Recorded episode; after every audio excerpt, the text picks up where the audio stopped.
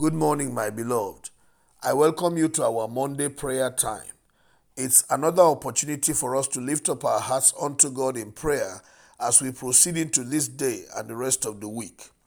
Our prayer is based on Proverbs chapter 16, verse 12.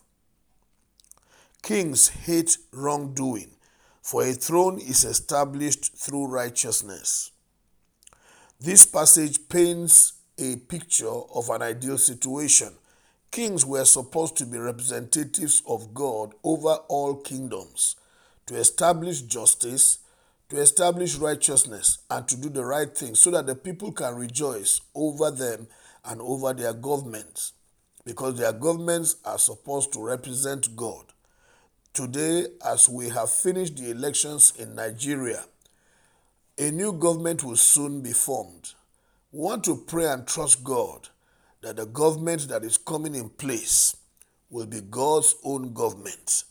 A government where the kings hate wickedness, they hate wrongdoing, where they love righteousness and justice.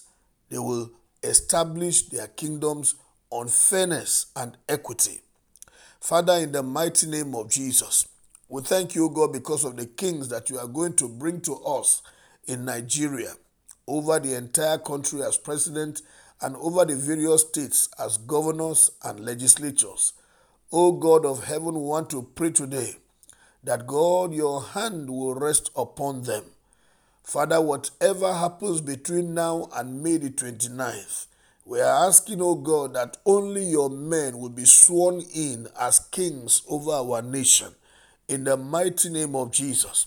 I pray today, O God, that you begin to work on them beginning from now right through to that time, removing every impediments in their lives, every unrighteousness in their lives, every form of wickedness in their lives, removing greed and selfishness. Father, we ask, O God, that whatever will becloud their view of the Lord, we ask that you remove those things in the name of Jesus Christ. I pray today, O God, that they will hate wickedness. They will detest wrongdoing in the name of Jesus.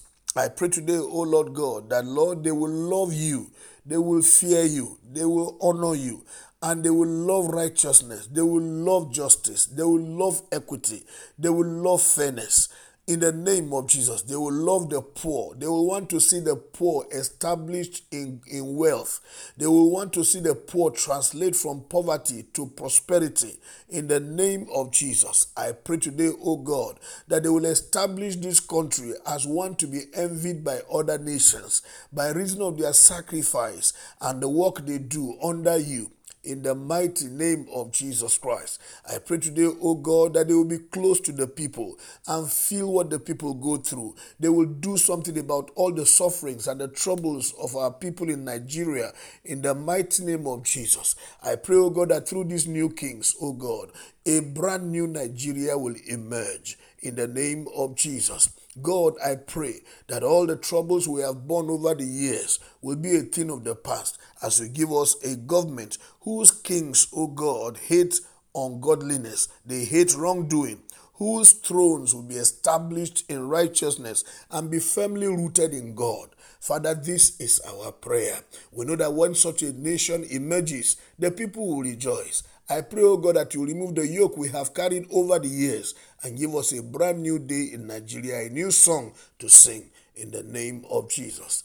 Thank you, eternal Father, for every one of us, O God, as we proceed to work this morning. Father, be with us, O Lord, and grant us breakthrough, grant us favor, and bless every endeavor of our hands today. Father, we pray that this day will end up well, and we will rejoice and be glad in the name of Jesus. Thank you, eternal Father.